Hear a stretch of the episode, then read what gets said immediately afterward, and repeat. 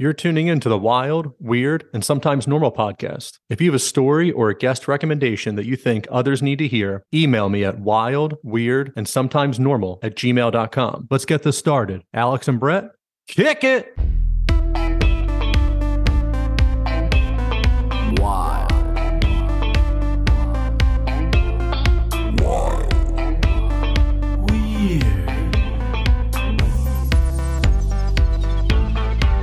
Sometimes wild. Weird.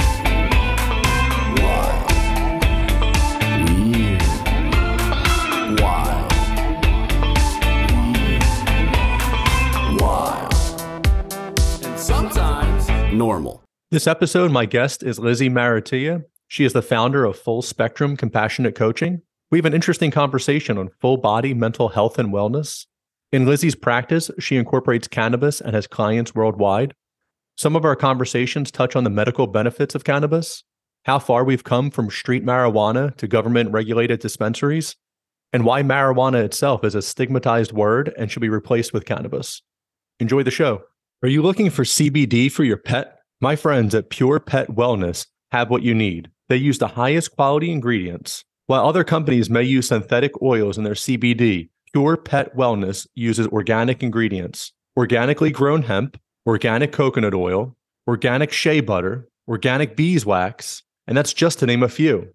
A family owned and operated company that also offers fast shipping. Go to purepetwellness.com for all your pet's CBD needs and use the discount code WILD and WEIRD at checkout. That's WILD, A N D, WEIRD.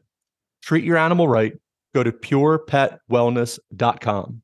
Are you looking to buy a home in New Jersey, escape the city and move to the suburbs? Finally purchase a vacation home on the lake or down the shore? Maybe you're one of the lucky ones who are retiring and moving out of state. If so, let me help you. Keller Williams and the Real Estate Professional Group have what you need to make your goals come true. Reach out and have a conversation with someone who will put you first. Contact Brian McCoach at 856 321 1212 or email Brian McCoach at kw.com.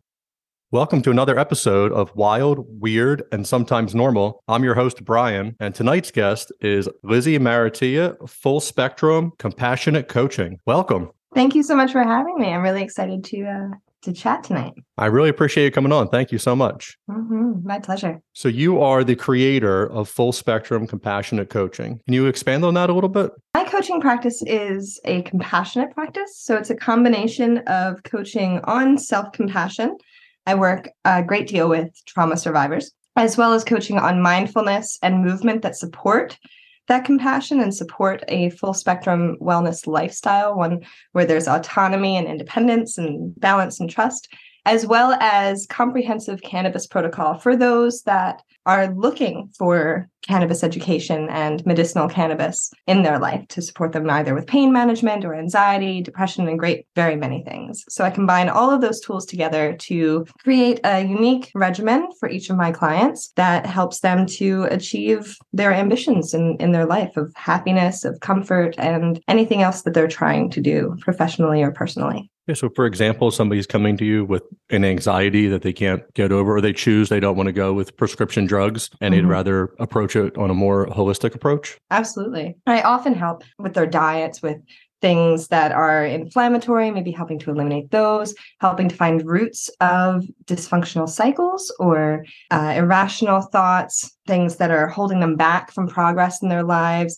Many of my clients have entered into therapy after beginning working with me, something that they were anxious about before, maybe they had bad experiences oftentimes they feel more comfortable talking to me about certain things that like their cannabis use for example that they don't feel comfortable talking to their therapist or psychologist about.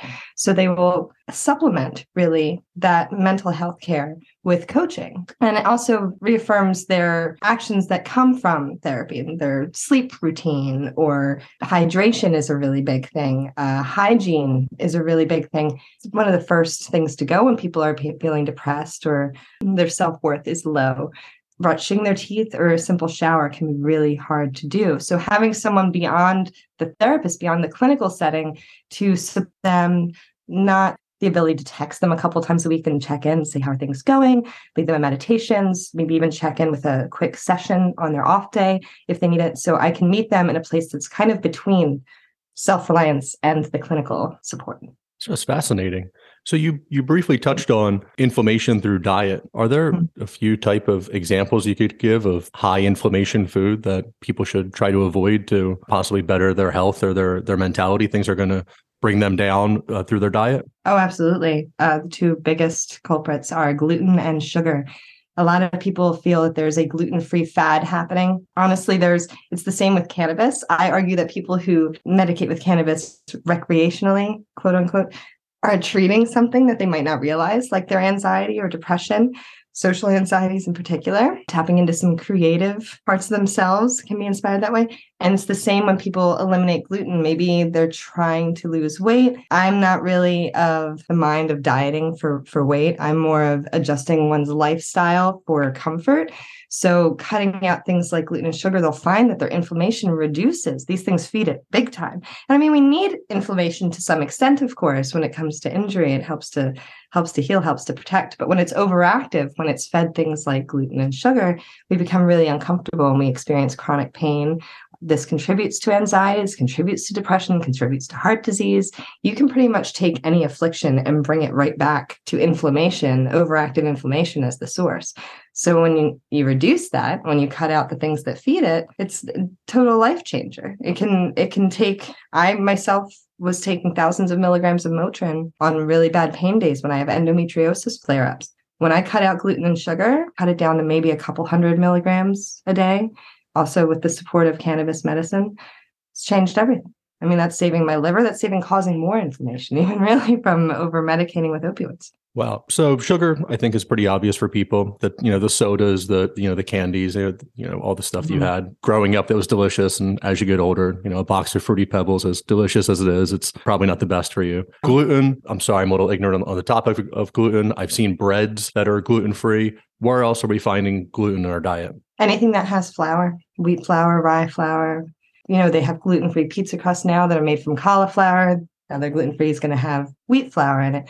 Anything with wheat flour, the act of um, you know uh, mixing it with agents to help it stick together, that's creating a gluten when it holds together, and that builds up in, in the body. And just the process of breaking it down stimulates this inflammation in joints. So if I eat something like a piece of toast, I will feel it. I have a chronic joint disorder also, Ehlers-Danlos syndrome. So I have arthritis, I'm in chronic pain my entire life. And I feel it in my knuckles, the arthritis in my knuckles whenever I, I eat something that is going to feed my inflammation. I'll feel it in all of my joints right away. How long will it take to process out of your body until you feel better? That's person to person. Um, I always encourage people to give it a month, give one month and see how they feel. We're talking about one month out of years of life, right? It's worth it to try and just see because maybe it's not the answer for everyone, but typically the human body, I mean, inflammation is a problem. So anything that feeds it, we want to try to at least reduce as much as possible. Psoriasis, for example, is an inflammatory affliction and that's overinflamed uh, epidermis. So cutting out gluten, people have found major, major support in that when it comes to their psoriasis. I know a child um, who's nonverbal on the spectrum. They cut out gluten. They started talking. They eat pizza. They didn't talk for days. Oh my gosh. P- see, pizza's the cure for everything. Uh, I've known this for a long time. I've been trying to tell people. No, that that is that's absolutely amazing. It's amazing that this child, nonverbal, on the autism spectrum, the parents, you know, they're you're, you're, trying to grasp around a condition that's not fully understood, that there's not a go-to medication for, you know, and sometimes those parents could feel left out, and then the child is could be trapped in their world. And then mm. to just through a diet have them respond and have them come back and and be able to interact. I mean, that's just absolutely amazing. It's amazing. I I have a uh, a patient that would come to the dispensary that I worked at, and this man is suffering from Parkinson's, he was shaking, shaking terribly all over as he came in. And he was finally at that place where he was like, enough is enough. I'm going to try cannabis. Senior citizen and been told his whole life, don't touch this stuff for various reasons, you know, all the all the stigmas that you hear. And he said, enough's enough. I'm going to try. Reefer it. madness. You have to be careful of this. Reefer madness. People are going to go mm-hmm. insane and jump out of a window. I know, and kill your family with an axe. Wh- which is it? Do I have the energy to kill somebody with an axe, or am I stuck on the couch drooling on myself? You know, pick pick a It's, poison. it's hard to tell. Hard to tell. it's really hard to tell. But he was like, okay, I'm going to go for it. And because I was able to help him understand how cannabis works and that he didn't need to be, you know, risking getting so stoned that he's terrified, you know, measuring out the terpenes and the cannabinoids that would support him, we found the products that helped. And we also talked to him i i did i talked to him as the cannabis agent about reducing in, inflammation in his diet and other places in his life. He came in a few weeks later and he held out his hand. I mean it was the most incredible thing. Everybody cried because he was still and i mean this isn't 24 7 he's still he's still you know tremors quite a bit but this was huge. This was night and day difference from when he walked in. And it's simple changes that can be self-sufficient but instead in america and around the world we're taught well here throw this medication at it. And when that one has a bunch of effects you're going to need to throw medications at all of those too when really and what i was excited what i'm excited to talk to you about today the endocannabinoid system everybody has one and understanding how it works and what what turns it on to work properly to maintain homeostasis and what affects its processes like inflammation learning how that works and how our bodies work can change everything. And we can go from not speaking to speaking because inflammation does we're still learning what it does neurologically we don't know how many people today a great majority i would say are feeling their anxiety because of not just things they've inherited through their families and dysfunctional cycles and trauma but also what they're eating. Just changing what they eat or changing what they consume energetically like social media what are, what are they eating in that respect also and how that can change everything. I'm sorry i ramble because i get very excited No, I, I think that's fine. And I, I think looking at social media like junk food is a good way to look at it. And and that is the sugar that you don't need in your life. Since I've started this podcast and uh, I've been editing and recording, I've been very busy.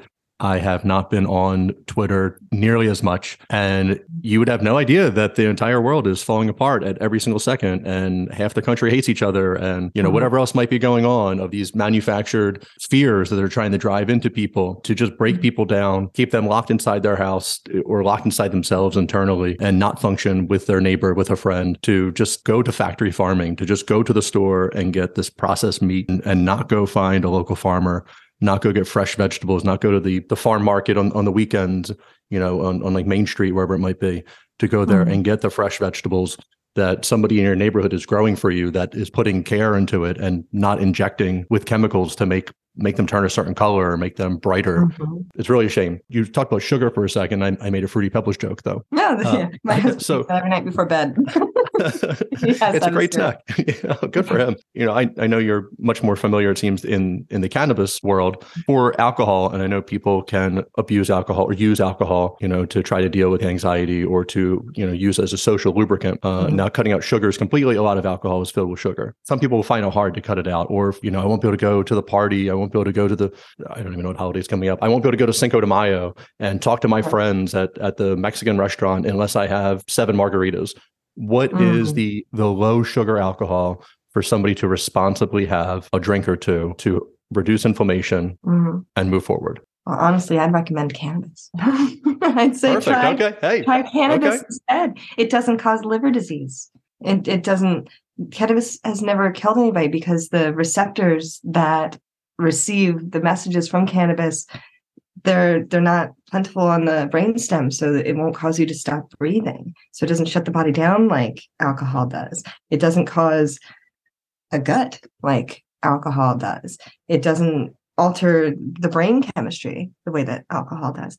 And by partaking of cannabis and tending to the endocannabinoid system that has this anxiety that that is dysfunctioning because of whatever habits or feelings surrounding this social situation or or thinking like oh we, we have to drink in order to be able to feel comfortable in this place all of that is something out of whack. So tending the underlying issue by treating it with cannabinoids that can turn everything the right way within the body and and tend to that anxiety in my mind that's gouging wound that's scraping out all the infection as opposed to a sparkly little alcohol band-aid that might get you through the night but in the long term it's taking years off of you. And it's it's a, a, false sense of security. It's a false sense of comfort. I would rather attend the underlying issue than than mask it. And if you know you want to have a drink i'm a red wine gal myself. Uh, the glucose index is low. Um, there's a lot of antioxidant benefits. If you look at the greeks they have the top tier for longevity. You know, we look to them a lot for the Mediterranean diet, the high in fish like salmon, nuts, and things. They live the longest in the world and they're pretty happy for, for the most part when it comes to their diet and their physical shape. You don't hear a lot of inflammation coming out of Greece either. And they red wine is on the list of, you know, a little bit of this. And there's also kombucha, which has a little bit of a little bit of alcohol in it, but it'll tend that gut health because it has the the vinegar for anybody that has yeast overgrowth, which I'd say probably all of America does. One could look at people and people think that they're in control and they're making their decisions every day. But if you really get down to it, a lot of it does seem that's driven by gut health. Your gut is driving you to do what you think you want to do. What are the best ways to either through the diet or through cannabis or or things like this to to help get that on the right direction? I would say mind body connection is a major, major factor. Big thing, big problem, especially in the United States, is the disconnect there. We don't trust ourselves. As as you mentioned, people feel like you know more compelled to to go buy processed foods than to to you know support a neighborhood by purchasing in the farmers market and, and being more connected in that way. That's energetic exchange, you know, when you're spending that extra dollar, but it's a local business, you're feeding a friend, you're feeding a neighbor. So you're getting even more from it that way. So looking at things from that perspective and understanding that the mind itself, we're still learning about this. There's more that we don't know than human beings have time left to learn. That's the truth of it. We don't understand energy fully. We know it cannot be created or destroyed, it can only change form. We know that the brain is not, you know, the the little epicenter that we always believed it to be. There's a growing theory that the mind is even external to the body. And that's why we carry grief in our shoulders or anxiety in our knees and in our necks, or we carry joy in our jaws because the body is more connected to the spirit and the emotion and to the mind than, than people realize. So when we feed ourselves, it's more than just the chemical response of sugar and dye dye which is just, that's a whole nother thing the dye that that's in the foods but it's more than just the chemical effects that they inspire but it's it's the endocannabinoid system being able to function properly because it's being fed with healthy things energetically and physically like you said with the with the farmers market. And i mean our generation has been in a crisis crisis forever. It's just been nonstop awful like you said we're having these things kind of slammed down our throats. Generations prior had the advantage of naivete. They they didn't know what was going on in neighboring states. They only knew what was going on in their neighborhood. Now we're aware of everything. We're aware of all the awful. And that is contributing to our gut health. It's making us anxious. When we feel anxious, we get tummy aches, right? I mean, that's how humans work, but we take for granted that connection. We'll we'll trust to some extent, but really we're conditioned to believe unless a doctor can tell me to take two of these and call him in the morning or her in the morning and then go back and forth trying this medication. Like I trust them to tell me everything that I need to do. Instead of bringing some of that trust back on ourselves, we give it all away. And that leads everything in a state of dysfunction also. I feel like that's a Western world view of, you know, that you don't trust your body and that only a doctor can tell you how to feel right. And, mm-hmm. you know, you said that we're still learning about the mind and the body. And I feel some of the Eastern medicine already knows this. And it's more that we forgot it and we're trying to relearn and reestablish. There's a pill for everything. And if that pill doesn't work, there's two more to fix that one. Yeah. And a lot of the, the medicine is derived through plants that they're synthetically creating then. So it's already there naturally for you that at some point, a local doctor, you know, who, who didn't have 17 degrees from Duke University and, and is on the payroll of a pharmaceutical company. But like a local doctor understood that if your stomach was hurting to give you this plant or whatever it might be, unless you, something is broken, a fracture sticking out of your skin, like, yes, you definitely should go to the hospital. You should go to the doctor. You should get that treated. And natural medicine is not for everybody on day one and maybe baby steps your way to to learning more and and to experiencing and and going to some of these health stores and, and talking to somebody who has experience To me, it just seems that we are dragging our feet to try to learn a little more when a lot of those answers are already there, but they've been poo-pooed for for so long. Even uh, cannabis being a Schedule One narcotic, and never should have been that. It's insane. It's it's absolutely ridiculous that it's a Schedule One, and it it all really comes down to following the money. That's what it is. I mean, what's where's the money in something that people can self-sustain? where they can grow their own they can find what works. And that ancient wisdom is there. But we america went so far as to be almost solely responsible for the illegalization of cannabis in india because they threatened embargoes if, if, they didn't. So they still have bhang in the in the street. It's like a, a street milk that they make with cannabis but you can't consume the flower itself in India because America said, "Oh, if you do, we're going to get mad at you." The reach was that far for for the money, and cannabis is shown to cause apoptosis, cause cancer cell suicide. Essentially, there is so much money in cancer treatment in this country. People don't want that. The whole reason it became illegal in the first place is because William Randolph Hearst owned the lumber mills and the newspapers, and hemp was far more sustainable. And because alcohol became legal, so Harry Anslinger needed something new to charge after. Nixon, you know, he had his own. I could go on. Like it's all vested interests and money. Right, but they voted to make marijuana illegal, which was not the common term at that time, and that was a Mexican scare term to use, where everybody was like, "Oh, well, you have to make that illegal because those people down there are so terrible." And then finding out that you just made illegal what you were growing on your own property. Yeah, absolutely. I love that you know that. That was William Randolph Hearst is pretty much responsible for the term marijuana. He combined Maria and Juan and said, "If you smoke this, you're you're going to be hacked to death uh, by an axe like this Mexican did over here," which was preposterous, absolutely ridiculous. And then they actually made hemp illegal and I believe it was Kentucky because there was this fear that oh if people were growing hemp which many don't realize isn't cannabis without the buds. It's it's not even like the plant but doesn't flower. It's its own plant. It's a cousin to cannabis. And it was has been used for thousands of years to make rope and textiles. And the first American flag is believed to have been made with with hemp, George Washington grew it. If you didn't grow it in his time, you had to pay a fine for not growing it because they needed it because it was so sustainable. And it was made illegal in Kentucky because they said, oh, well, somebody might sneak 10 cannabis plants in the middle of their hemp field. So let's just throw the baby out with the bathwater, which is ridiculous. It's it's all so backward. We could be much farther advanced with the science, with the understanding. Other countries could as well, but because America is such a a national international powerhouse you know they don't want to piss us off. So things have been limited elsewhere also and they have their own interests in other countries as well.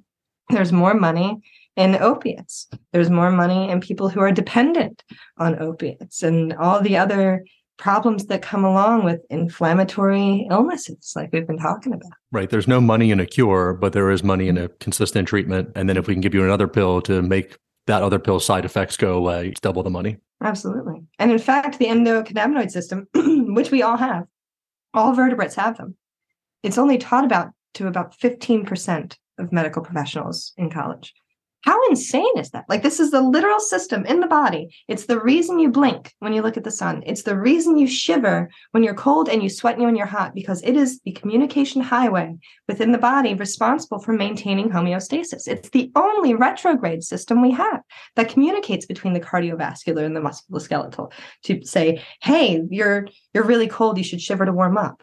It's the one that sends those messages we need to know about this. We need to know that the endocannabinoid that we produce within our bodies, it's called anandamide. That's what's responsible for the runner's high that people who run get. I don't run, but people who run and they enjoy it, that's anandamide doing its thing. And when you're properly producing anandamide, which is which is an agonist, and it can be supplemented. THC is actually its phyto counterpart.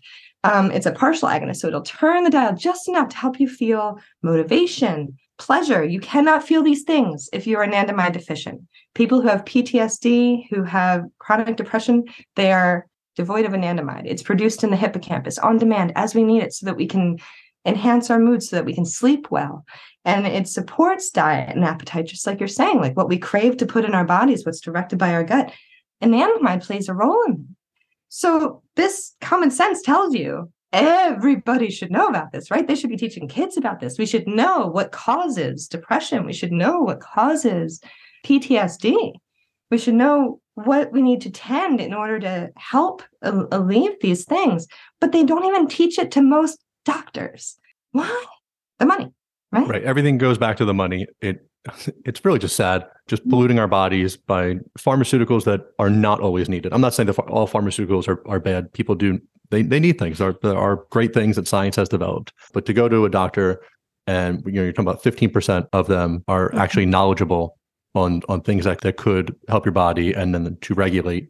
And for them not to know, but then they have no problem pulling out their their script pad and, and writing whatever it might be. Furthermore, CBD has been shown to really truly curb heroin withdrawal symptoms by up to a week with one dose. That's major. Why is that being so truly suppressed?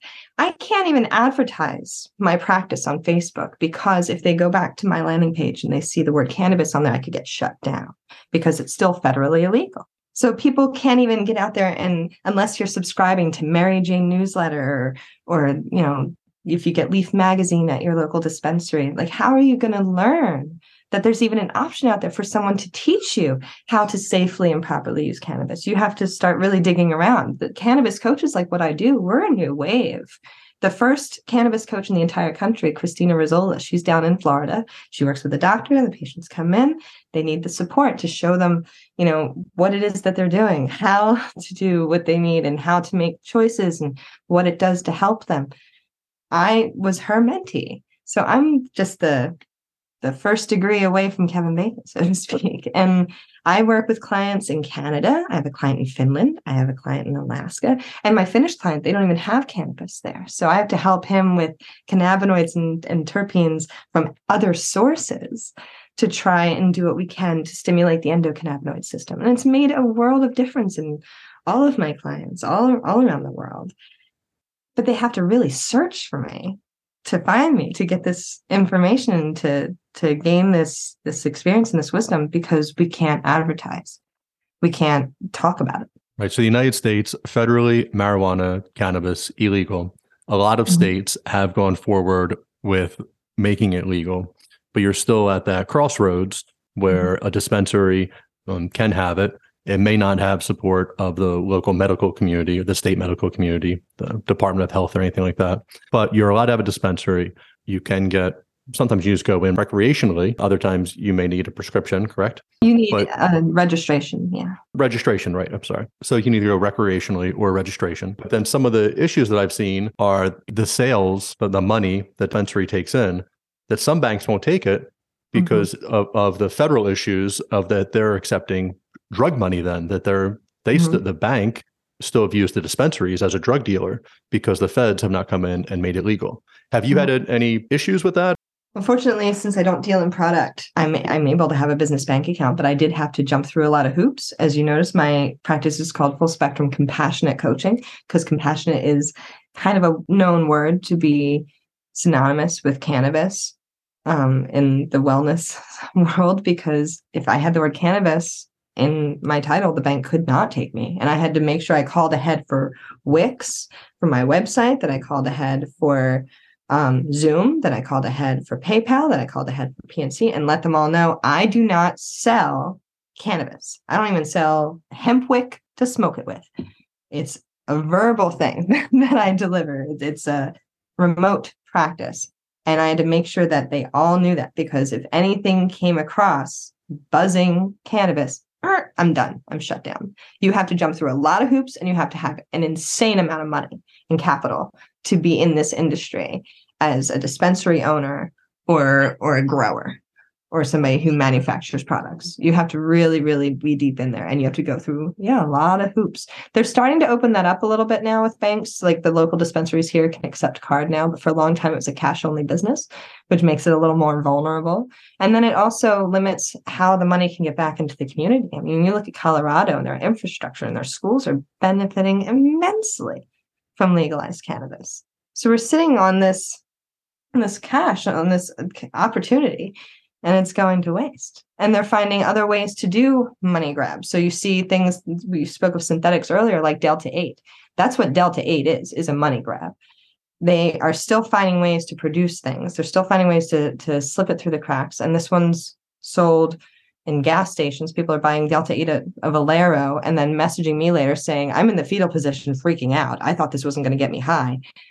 Oh, it's going to get you high and it's it's a totally foreign thing. Chemists aren't making this. Cbd producers who aren't making as much money off the cbd but they can sell over the counter because all cannabis products are so restricted because of the federal law that they created this new thing. They synthetically pulled you know some delta 8 from cannabis products and then synthesized it to make it a lot more profitable and people are freaking out on it and real chemists can't even identify all the byproducts in it because it's such a it's such a new thing it's dangerous it's harmful so these restrictions are really causing all new problems that we don't need to have we could totally avoid this. And the synthetics are hard to approach because you can't just outlaw. Let's say we're talking about sneakers. You're like, okay, so Nike is is the brand, you know, for example, uh, you know, Nike is the brand that we have to stay away from. But with the synthetics, they just change the chemical compound by put an extra hydrogen atom in there, mm-hmm. and then that changes the entire chemical compound. So that Nike sneaker that was illegal suddenly becomes you know an Adidas or something, and mm-hmm. and you're never able to stay up. You can't just say sneakers are illegal, you know, because you have to specifically say exactly what's going to become illegal. yeah So the cat's out of the bag before they could even try and pull it over. And that's it's the same as copyright for music. You add a note and it's it's entirely new and they can they can get away with it. And unfortunately a lot of dispensaries, especially the ones that I've had to call for clients to find out what products they have and make sure that I'm recommending the right things and asking about their staff, a lot of them they don't have the wherewithal the the money or the concern really to educate their staff. Some are very educated. In the dispensary that i worked at here in maryland very educated but still you only get a certain amount of time with each patient as they come through. You're not able to sit there and talk to them about what exactly everything is going wrong with them. You can't really go over their medications. I work with a pharmacist that i send all the meds lists of my clients to before we begin working together. And if they add anything, I consult them to make sure that nothing's getting going to conflict. There's certain medications for um, blood pressure that you really cannot consume cannabis. Like if you're not supposed to eat grapefruit on this medication, you really shouldn't do cannabis either. So t- making sure that I have a network to discuss that is really really important. And dispensary agents just can't can't do that. They can't go home with somebody and teach this 70 year old woman how to spark a bowl. That's what she wants to do, you know. Whereas I can meet with them virtually and i i can help her do that. I can take the time and really educate them. So i feel the younger clients may be a little easier to approach if they were on the fence of is cannabis right for me or not? They haven't had the propaganda pushed on them for their entire you know, maybe it is their entire life but it's a lot younger. Now the older patients 60s 70s you said a man had uh, parkinson's and he was older.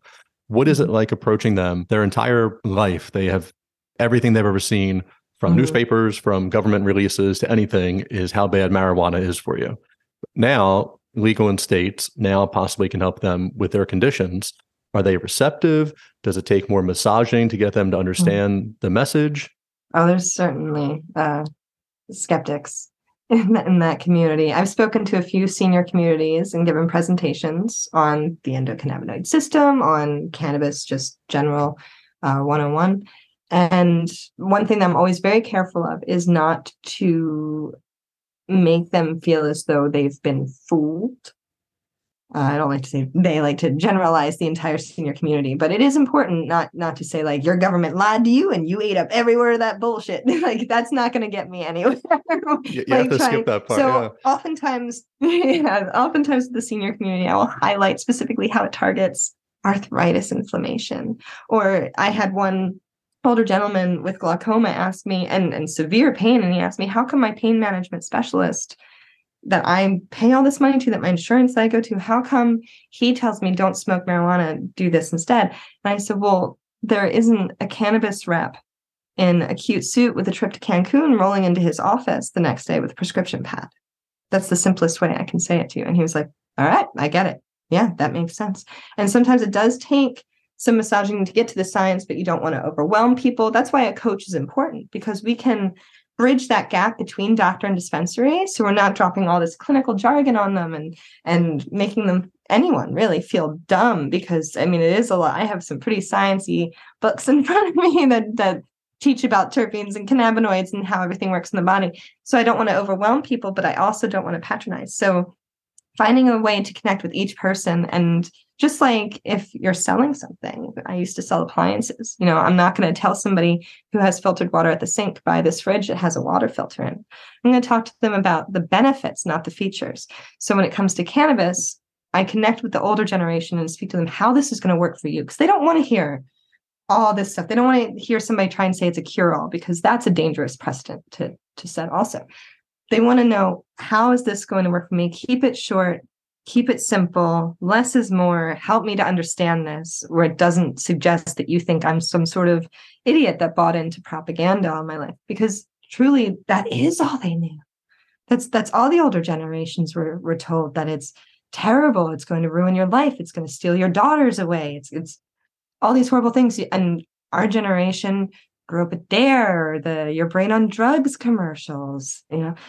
It's a hard thing to unlearn being able to trust yourself and then telling them that oh by the way i can't tell you take this exact strain at this time and this much you're going to have to learn what works for you and when and how oh no you know that's a really hard thing for people to hear so i have to often remind people have you ever been to Wawa for a hoagie? You know, have you ever built yourself a salad? You learn what you like that goes together. You've been able to build that regimen for yourself. You can do the same thing with your lifestyle, with diet, like gluten and sugar and what works for you. And you can do the same thing with your cannabis medicine and also what complements it, because the terpenes that are in cannabis are also present in foods and herbs and spices. And if you've ever heard of eating mango before smoking weed because it makes it last longer, that's legit. And that's something that the subculture has always known, but professionals are starting to learn now because all of us who've been smoking weed in our sheds for 20 years are able to come out and say, hey, here's all my knowledge I've been sitting on. Oh, and here's all the ancient texts from China and and the Ukraine and everywhere else that's been consuming cannabis for years. And here's all the the information out of Jamaica that you've been laughing at all these years, but it's legit. In fact, if you ever were to smoke too much cannabis, which we've all been there, but getting too high, 15 year old me would have really appreciated knowing that a little bit of CBD levels it right out, or chewing on a black peppercorn can bring you right down because the cannabinoids in the peppercorn and the CBD, both of those can chill THC. As long as there's more CBD than THC, the euphoric effects are kept in check. That's something that's very useful to know. That's something that I like to make all physicians know. It's something I like to make my local EMS let them know. If somebody comes to you and it's an older person in particular who's starting to get really, really scared because they're higher than they've ever been in their life and they're new to this feeling, explaining to them what they can do to bring it back down. That's also something you can't do with alcohol unless you get hooked up to a banana bag. You know, you can't just respond to your body systems in a way that brings balance. Like you're drunk, you're drunk. Yeah, you're on the floor and the, the room's spinning and you know, good luck. The peppercorn yeah. and the CBD, you know, that's interesting. I've never heard that. And it used to be just ride it out and you'll be okay. And nobody's ever overdosed on marijuana and you're going to be mm-hmm. fine. Yeah. And there's other, you know, there's other techniques. You say that you reassure a person if you're helping someone through an uncomfortable situation. Okay, let's give this 15 minutes. Let's focus on our breath. That's also more of what I do. I provide recorded meditations for my clients. I always guide them in a meditation in our sessions together. Sometimes I'll record them a custom meditation. And one of them in particular is one to come down from an anxiety attack, or if you get a little a little too far with the THC to help you reconnect with your mind and your body to bring you back here. Because if we aren't here, if we're not right here in the present, in this moment, we're either in the past or the future. And neither of those places can be influenced by our thoughts right here, right now. We can't do anything about them. So bringing ourselves back here and maybe watching something funny or having a snack or just having a conversation and keeping ourselves occupied until it starts to level out can be extremely beneficial. But there can be support in just chewing a peppercorn. One, it you know it burns like hell, so it shocks you out of it a little bit. But really, the beta caryophyllene that's present in it counteracts the THC and keeps it chill.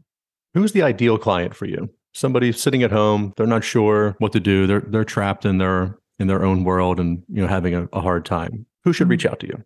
Honestly, I have room for everybody. My clients are, it's a very diverse spread. It's amazing as a coach how, and I speak to my clients about this all the time, and as a human being, just the evolution and how how much we don't see it coming. And originally, what I intended my my niche market to be because there's room for everybody. You know, there's only so many clients that coach can take on at one time and there's so many different things that cannabis can support and that other aspects of coaching can support like the mindfulness meditation that I, I thought originally, okay, well, I want to work with older community. I want to work with people with Alzheimer's and dementia because cannabis is shown to reduce the inflammation on the brain with the tartar buildup that causes Alzheimer's and dementia, which is, I mean, that's huge, really huge. My first job was in a nursing home and I just watched people, their memories just deteriorate before my eyes and it was heartbreaking.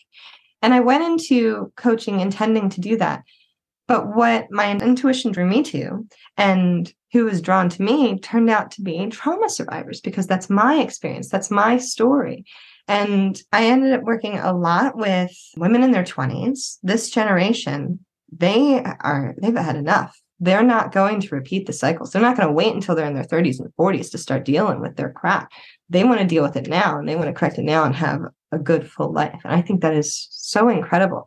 And I actually I have one client, he's a 22 year old man, has had a much different life from my own. He has had gang experiences.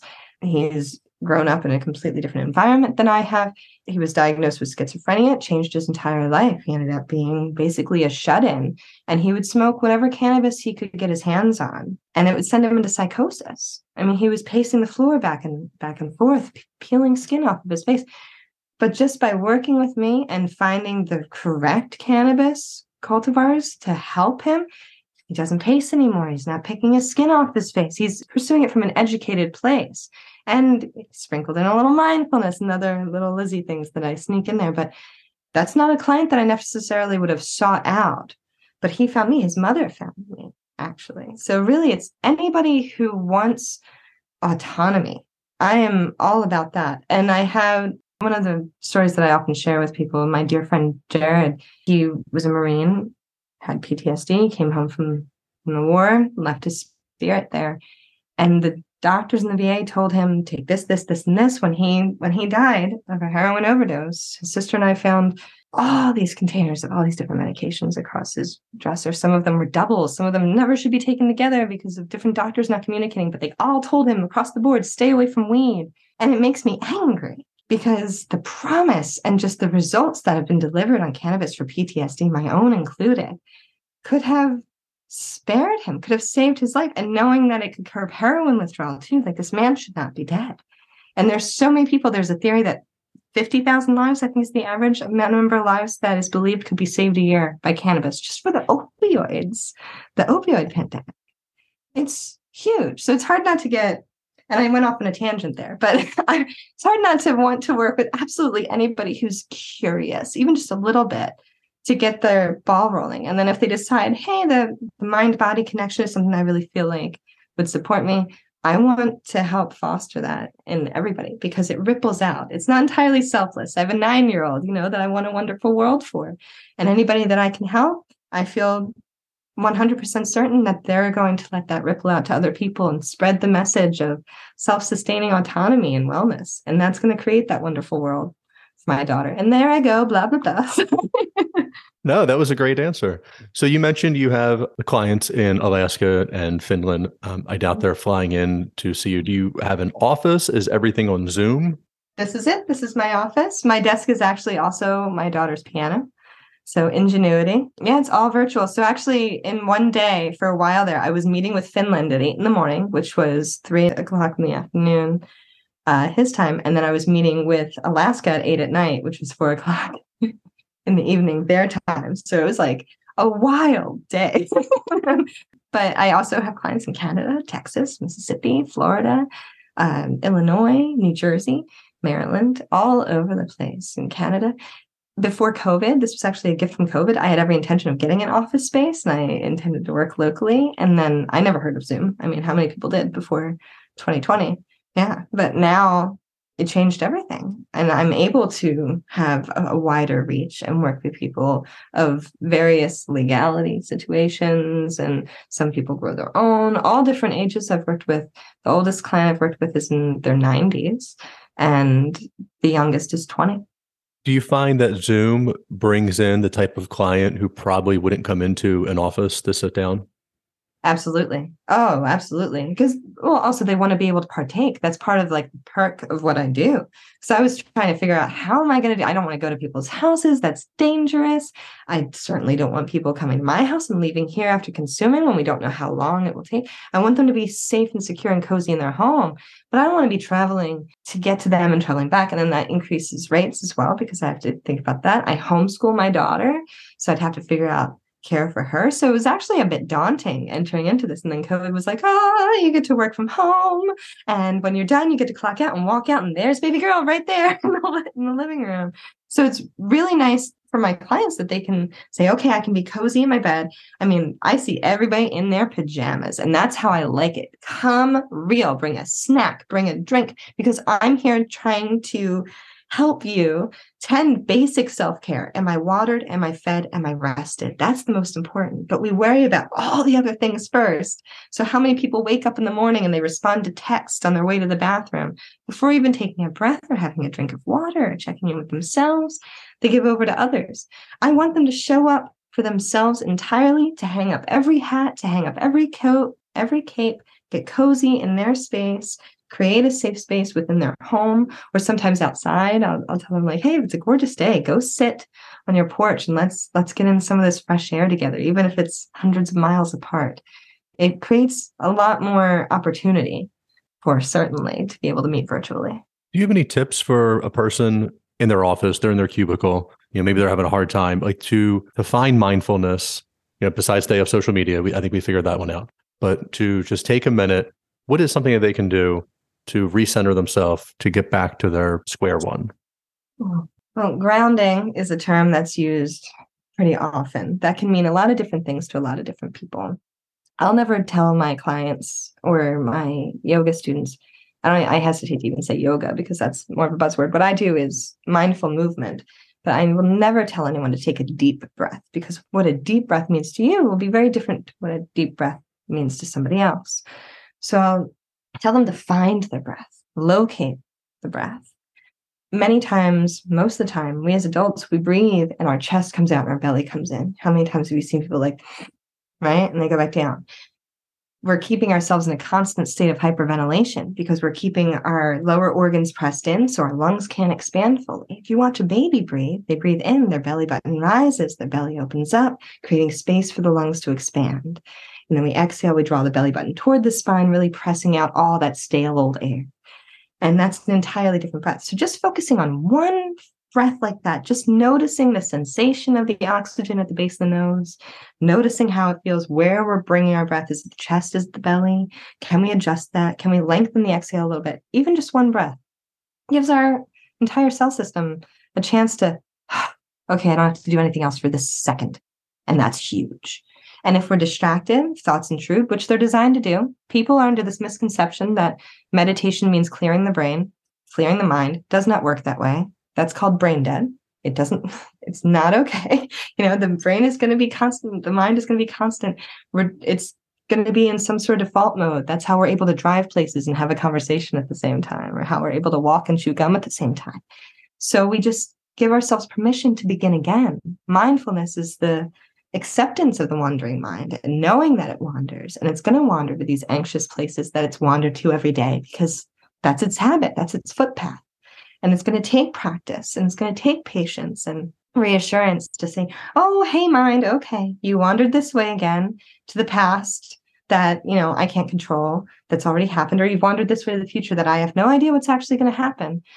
I see you. Begin again. I'm going to bring you back gently and kindly, not God, I suck. I can't even focus. Oh, that's not helping, right? Gently and kindly bringing it back. And a good thing to do is to practice. So we have these anxious situations, like you said, you're sitting in a cubicle. It's going to be a little difficult to jump into a practice like that or to know what to do if we haven't gained a little experience. So I encourage people to when they're brushing their teeth, and I, I encourage you to try this tonight. And please let me know how it goes. But when you're brushing your teeth, just notice how much your mind wanders then. I mean, if you think about it, you wake up in the morning, you brush your teeth, you're thinking about what you got to do that day. Do I have time to shower? What am I going to make for breakfast? Do the kids awake yet?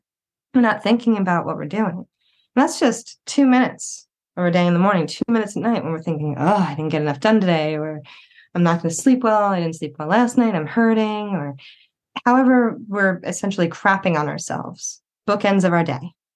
And if that's the beginning and the end, what's the middle like when our mind is wandering away from what we're doing, which it's bound to do? It does this most frequently when we're driving or self grooming. So instead, while you're brushing your teeth, just notice how many times it wanders and begin again. Bring it back. Bring the mind back to focus on the sensation of the bristles on the gums, taste of the put my hand on my hip like Peter Pan. I'm like, oh, I didn't know I did this, you know, but I do it every time I brush my teeth. Didn't notice until I paid attention to it. But when you see how much your mind is wandering you begin again, that's a nice way of practicing bringing the mind back and practicing being comfortable with the fact that it wanders and a little more forgiving. I think that's good advice. Be kind to yourself, be mm-hmm. kind to others, you know, and maybe that'll help everyone be kind to each other.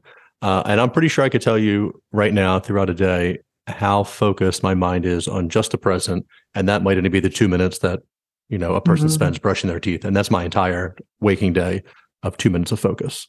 Uh, so I, I will mm. do my best to try to bring that back. Yeah.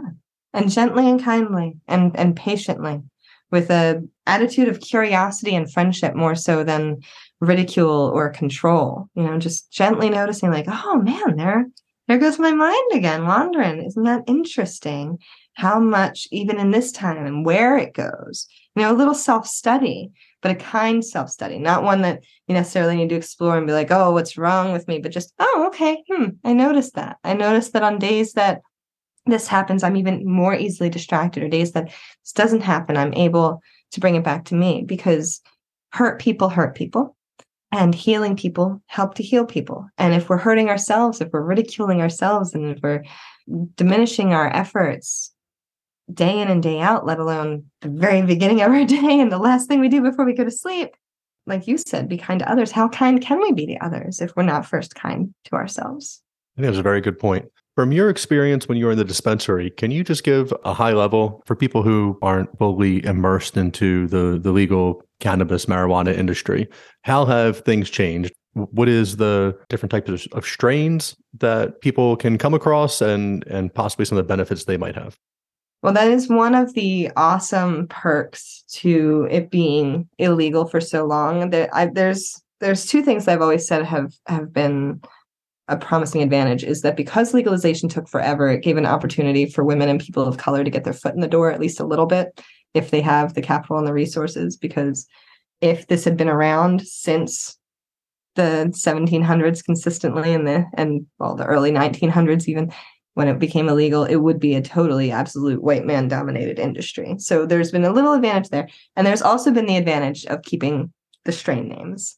In, in Canada, not so much. They changed the names for a lot of things. But here we have strains that the sweet old man that came in with Parkinson's, he bought himself a half ounce of Pootie Tang with a smile on his face.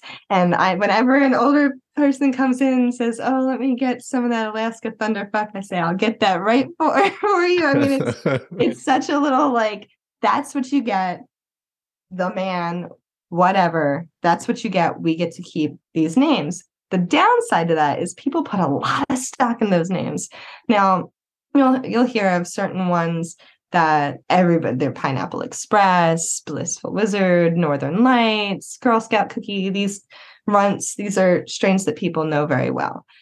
Every one is not the same. It's just like any other plant you know it's not going to be a clone. Bananas you know a clone but like you know this head of celery it's still a head of celery but it's not going to be the same as this head of celery. So this so like right here i have captain's cake. Here in Maryland, we have the advantage of having all this information. It's a little blurry, I'm sorry, but um, all this information on here, there we go, of terpenes and cannabinoids and letting us know the percentages of each. So batch to batch, grow to grow, it's going to have different percentages of these terpenes. So people think like, oh, okay, well, this strain treats me really well. and then they'll have it and it won't be the same experience because this batch, this grow, that was last year. This grow right here, they're chasing that money because even cannabis growers are doing that. They're chasing the THC. This right here, the THC is 29.24%. That's pretty high. 10 years ago, we'd be like, that's crazy high. Now they have strains that are like 35, 36% THC. That's crazy high. So you have to adjust your dosage according to that. And that could be the same strain.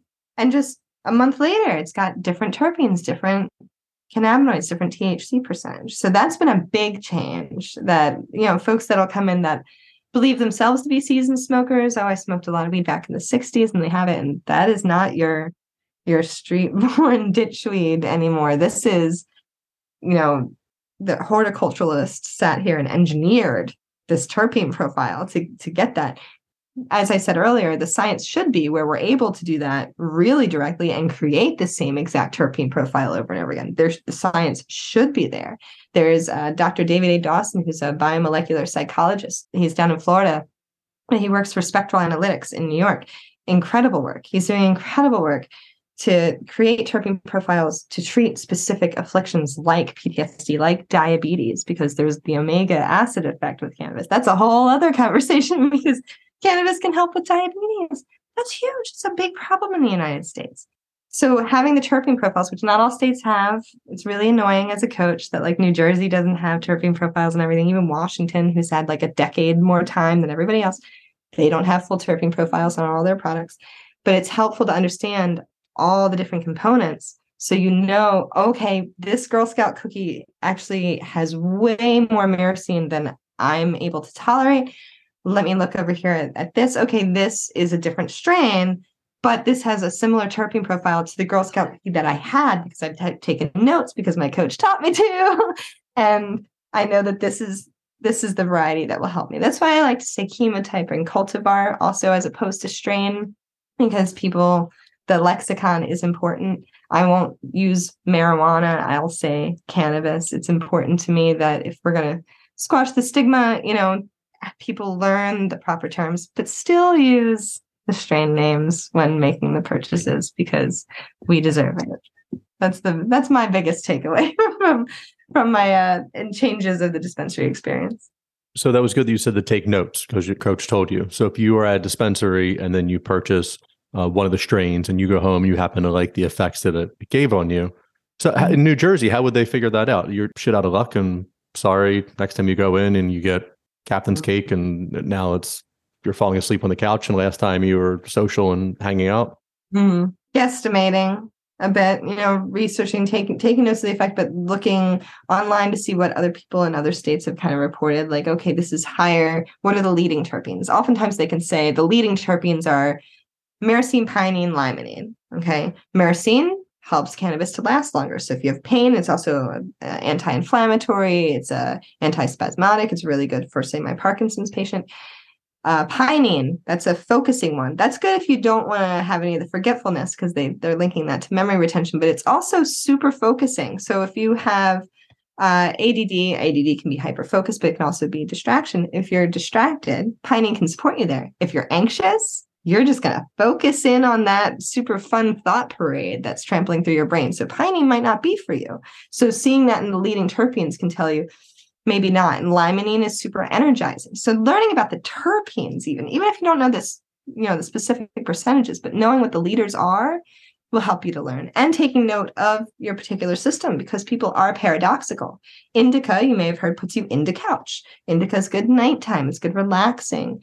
Sativa is good for daytime. That's going to help energize. If I'm cleaning the house, I'm leaning into lemon skunk. That's a sativa that's got limonene in it, which is also present in lemons. And you may have heard that squeezing some lemon into tea can give you like an energetic boost.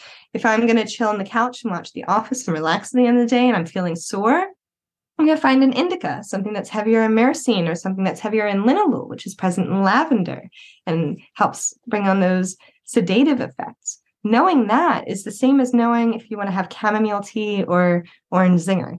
Does that make sense? Yeah, definitely. And that was the the question I think I was getting at from before, but that definitely answers the question of the different types you should look at if you want to have a certain experience. Mhm. It's But amazing that it's I've- come I've this far. Yeah, I know, I know, right? It's definitely worth knowing, you know, how you react specifically and what you consumed that day. Again, if you have a lot of mango, then you've already got some myrcene going. If you have black pepper, you've got some beta caryophyllene going. If you have lemon in your tea along with the cannabis that you're consuming, it's going to energize more. So knowing that, okay, if limonene exacerbates my anxiety at all, which for some people it does, I had something with lemon in it earlier. I want to make sure I don't partake of cannabis that has high in limonene right now because I have a bucket, and once the bucket is full, it's it's uncomfortable. Knowing those things can can be really really beneficial. Also understanding sometimes while cannabis can bring our thoughts to hyper hyper awareness of something that maybe we don't want to think about, it also highlights the work that we need to do. Why is this something that's lingering in our mind? Is this offering a safe opportunity for us to mentally process it and what's called hyper priming? If you've ever consumed cannabis and then watched a movie that you've seen a thousand times, but suddenly you're like, ah, oh, look at, okay, I get that now. I'm making this connection. That's hyper priming. That euphoria, or not euphoria, the um, eureka, when we're connecting two seemingly unconnectable things, that can help in our anxiety too, bringing stuff to the forefront so we can clean out the wound instead of smack on another bandage. So you were talking about the THC percentage in your captain's cake was 29%. Mhm. What is the range that they so I, I guess you looked at as like a an alcohol by volume type of thing? Yeah, which again is unique to everybody. I worked with somebody at the at the dispensary that could um, eat an entire bag of Betty's Eddies, which is five fruit chews, each with five milligrams of THC each. So that's 25 milligrams of THC they'd be taking, and he felt nothing. But he could have a hit off of a off of a dab rig of some concentrate, and he was on Mars riding dinosaurs. So it really depends on your tolerance, your experience, again, what you consumed, and just your system. Some people don't feel anything with edibles at all, or they don't get the effect that they're desired. Some people will soak in some bath salts and they'll get a groove going, just absorbing it transdermally. So it's really person to person. The range goes from, you know, almost 0%, like, you know, 0.3% for high CBD, all the way up into, I mean, if you're getting into concentrates, it gets pretty high up there. And like um, oil pens, like vapes and things like that, you're getting into the 70s of percentage and stuff like that. So you want to have less of a of a concentrate in a vape than you would of flower, which is probably the mid teens to mid 30s is what you're going to see the most from the lower side to the higher side. So nobody's ever overdosed from marijuana. You know, you can't have too much of it is a saying that everyone's always said. But these higher concentrates, there has to be something, if you can speak to it, or if you don't, then that's fine too. The youth, the teenagers, you're not just going to the local guy anymore and getting a dime bag and you're smoking dirt weed, or maybe a guy's cousin got some Maui Wowie, whatever they told you it was, and you paid more for it. You know, but now you're you're in the 40% THC range. What's your feelings on that? Do you think there is any connection there for a, a long term issue, a short term issue, a long term issue, a developing issue? Certainly, certainly. Um, less less in terms of dependency. I mean, they will say, "Oh, you feel anxious if you start stop smoking weed." Well, maybe you were anxious and it was treating your anxiety, and you stopped taking your medication. That's one thing. But brain development, in particular, when it comes to teenagers, I strongly discourage heavy cannabis use and the high THC because it's going to alter the brain structure. It's going to alter the neurotransmitters we know about neurogenesis now. You may recall when we were younger, they said if you smoke weed, you're going to burn away your brain cells and you never get them back. You only have so many, right? But now we know you know we are producing brain cells still until until we die. We're making new brain cells. Neurogenesis is real, and cannabis actually CBD promotes that. But not if we are smoking ourselves stupid every day. I mean, people who are adults, you want to consume, you want to relax. I'm for it but to use it to completely numb ourselves i mean that's that's that is abuse that is a thing. I think that teenagers should stay on the lower side of the thc if, if there's something that they're treating they have some sort of affliction. Bipolar has shown to have promise with with uh, cannabis. And of course as i mentioned anxiety add and all those things but there are other ways to consume also besides inhalation so we don't necessarily need to enter you know plant material in there higher cbd lower thc so they're not getting high all the time that's something else that working with a professional can help people understand There's other ways to administer, like topically. Tra- transdermal is not necessarily going to have the same euphoric effects. Um, the one that is really not fun, but is super effective for pain, is suppositories. High amounts of THC can go in that way, but it's not going to be metabolized through the liver. So people who have severe, severe back pain can pop in a cannabis a high THC suppository at bedtime and relieve their pain without getting stoned. These things are really important for people to know so they have the options, especially yeah, the the younger folks whose brains are still still going until what our 20s i think they're still developing until we're like 27 yeah i saw mid 20s the other day in a news article. You know of, of course if you're not of legal age you shouldn't be doing it but you know uh, everybody knows you're going to find a way to get it if you want it. Everybody yeah. drinking in high school you know things like that smoking marijuana in high school whatever it might be uh, things that you weren't supposed to do. So uh, there's I, I think certainly a lot of risks with with the street a lot of i mean i accidentally smoked something that had been sprayed with raid when i was in high school because i was smoking out of ignorance and it was it was a bad day. It was a really bad day. And i mean there could be anything else in there. With it being regulated with it being legal. That's why i encourage people also to go the medicinal side instead of recreational because medicinal is going to have more regulation. They're not only going to check to make sure that the product itself is safe like oils and concentrates but that the flower isn't grown with harmful fertilizers and pesticides that that could harm the consumer. They're going to make sure there's no toxic metals. There's a lot that and it's also less expensive to go, to go with medical than it is to go with recreational. There's a lot of reasons. I have a whole blog post about it because people think, "Oh, I might as well just go buy it from from my buddy anyway because it's a lot cheaper." Well, why is a McDonald's burger a lot cheaper than a salad? Because it's cheaply made, right? I mean, if you can grow your own, all the power to you. Does Maryland allow home growth? come in July. Oh, there you go. July, yes. And I've been all my supplies have been anxiously waiting in the garage for. I was going to ask if you were excited. I couldn't tell. Oh, very, yeah. very, very, very. And I've been saving seeds in a little bank for for long. Anything that comes through in here gets stashed away to see what what we can get going. But it's always stuff that I know, like okay, that worked for me, and we'll see when I grow. It's going to be a completely different condition. There's only one grower on the eastern shore where I live in Maryland that they grow outside. Everything else is inside. So that's another problem with with the cannabis industry as it is today. We can't trade across state lines. So like anything that they grow in Maryland can't be consumed in Jersey and vice versa, not legally. So if you've ever heard of land races, that's the cannabis that grew like in Jamaica had lamb's ear and Mexico had Acapulco gold. Like that's the original cannabis that grew there back back in ancient times and then they've mixed them all together get all these other strains. Well they're influenced by the amount of natural sunlight they get. They're influenced by the time of year. There's girl scout cookie season so to speak. So being grown in like a box isn't isn't necessarily going to produce the same medicine as something that's grown outdoors. So when we can finally, when it's federally legal and we can kind of grow things specifically to their climate the same way that we do vegetation, that's going to make such a difference in the medicine that we consume. I'm really excited to see that boom. And people are able to kind of do that on their own now by growing in their yards and growing in their garages. Oregon, they can. I think in Maine, they can have quite a few plants. Can't wait. You brought up about crossing state lines. If I had a prescription medication I could go from New Jersey to Delaware, Pennsylvania, and wouldn't run into an issue. Now, if you have a handgun in New Jersey and you cross state lines, or vice versa, you you know you're not bringing a unregistered firearm, or I, I guess it is registered, but what, you're not allowed to cross state lines with a firearm, and New Jersey will mm-hmm. nail you.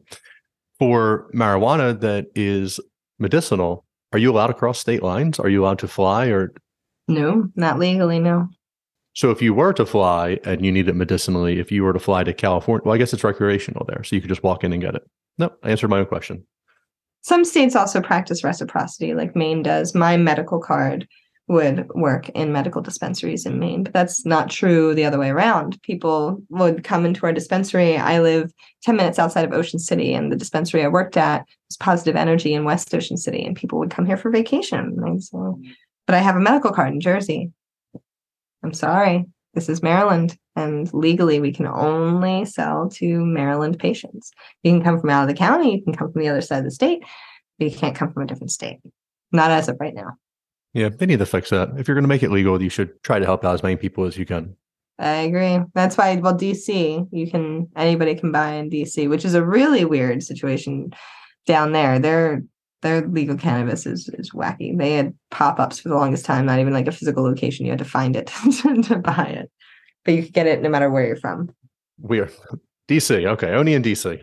I know. Like a scavenger hunt, and maybe you'll find the weed, or maybe you won't. Yeah. Maybe you'll lose your car. Yeah. Uh, who knows?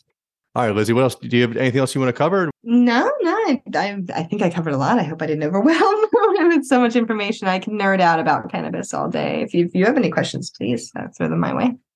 This was very educational. Legal cannabis, I knew very little about. I, I know they made it legal in New Jersey, medicinally and recreationally, but not something I ever really looked into. And I, I think this was enlightening for people who might not know to see that it can, what it can do for pain, what it can do for anxiety. Also, while coupling that with other health and wellness and, and things like that to make it as a complete whole. You know, I, I think that's good. But I think it's very interesting. Go ahead. Yes. That's a point that I should make. A full spectrum, which is in um, the name of my practice. For those who don't know what that means, there's CBD that people will often buy in stores that will have fillers. Don't please don't buy your CBD at like the gas station. but uh, there's CBD that will have just CBD, or and that's an isolate. Or there's broad spectrum, which will have other terpenes and cannabinoids in it. And then there's full spectrum that will have some THC and all a whole host of other terpenes and cannabinoids because there's something called the entourage effect. If you've ever been to an orchestra performance, you know that just the percussion going, like, yeah, that's cool. You'll get a headache eventually, or just the woodwinds, you know, that sounds nice. The strings, that sounds nice. But when you pull them all together, now you have a symphony. Same thing as with a salad. A bowl of lettuce is food in your belly, but it's bowl full of lettuce, you know? But you add carrot, you add tomato, you add oil, you add vinegar, you add salt and pepper. Now you have a salad. And that's synergy. That's one plus one equaling more than two. It's the same of cannabis. And it's the same of wellness lifestyle, of really tending to one's real self care. Yes, cannabis can be helpful. Yes, mindfulness can be helpful. Yes, movement can be helpful. Yes, uh, what you're consuming, you know, food wise and entertainment wise can be helpful. But when you tend all of these things, that's the full spectrum. And that's going to really get to the root of problems. And that's going to really provide opportunity to heal. So I'm glad I'm glad that you mentioned that. Yes, coupling with other things can can bring it all to a whole new level. Great, perfect. You mentioned a blog. So do you you have a blog going on? Do you, you have I a do. website that people can go to? Yes, uh, www.growfullspectrum.com. I have a blog on there. It's been neglected for the last year as I reevaluated time management, but I'm actually going to be putting out a new blog post this month and a new loot newsletter this month for 420, the Cannabis Underground holiday that's approaching. Uh, there is a blog on my site actually explaining the origins of 420. I have posts on why vaping is good and you know what to do if you overburn your toast if you consume too much cannabis.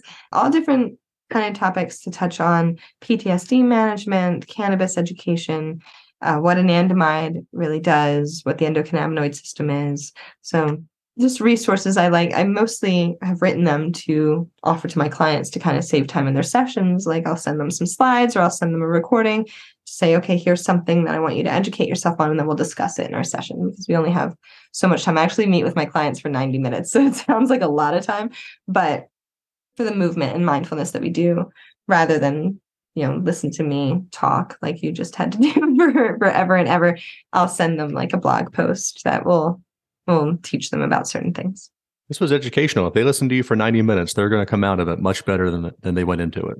So oh thank it you was so it was great. Yeah. very kind right, of you so- i'm grateful Oh yeah. So new clients, they should go to your website.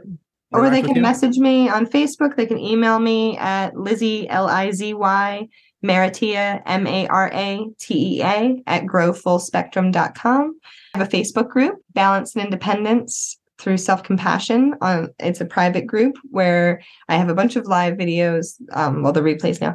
I do Terpene Tuesday and go over different terpenes and different cannabinoids and mindfulness exercises. So all the recordings are there. I'm regularly sharing content in support of personal growth and development and growth mindset and cannabis education. So it's kind of a place where I bring all of those different um, avenues for wellness together and the community can can support one another in their endeavors. It's a nice, nice thing to have. Yeah, it's great. The more information you can have, the more community, the the sense of community. I think it's going to help people too. I think that's just perfect. Yeah. So everybody out there, go to Lizy's webpage, sign up, become part of the Facebook group. Let her know that you found her on Wild and Weird. Uh, let's grow her business. Let's get her to to hire someone else on her business. Hmm. Uh, and thank you so much for coming on. I truly appreciate it. Oh, thank you so much. It's my pleasure. I really had a wonderful time talking with you. Thank you. Have a great night. You do the same. All right, everyone. That was our show. Don't forget to leave a review on iTunes, Spotify, or wherever you stream your podcast. Like and follow the podcast on Facebook and Instagram to stay up to date in all things wild and weird. Check out the links in the show notes for more information on our guest. The biggest support you can offer is to tell everyone about the podcast. Until next time.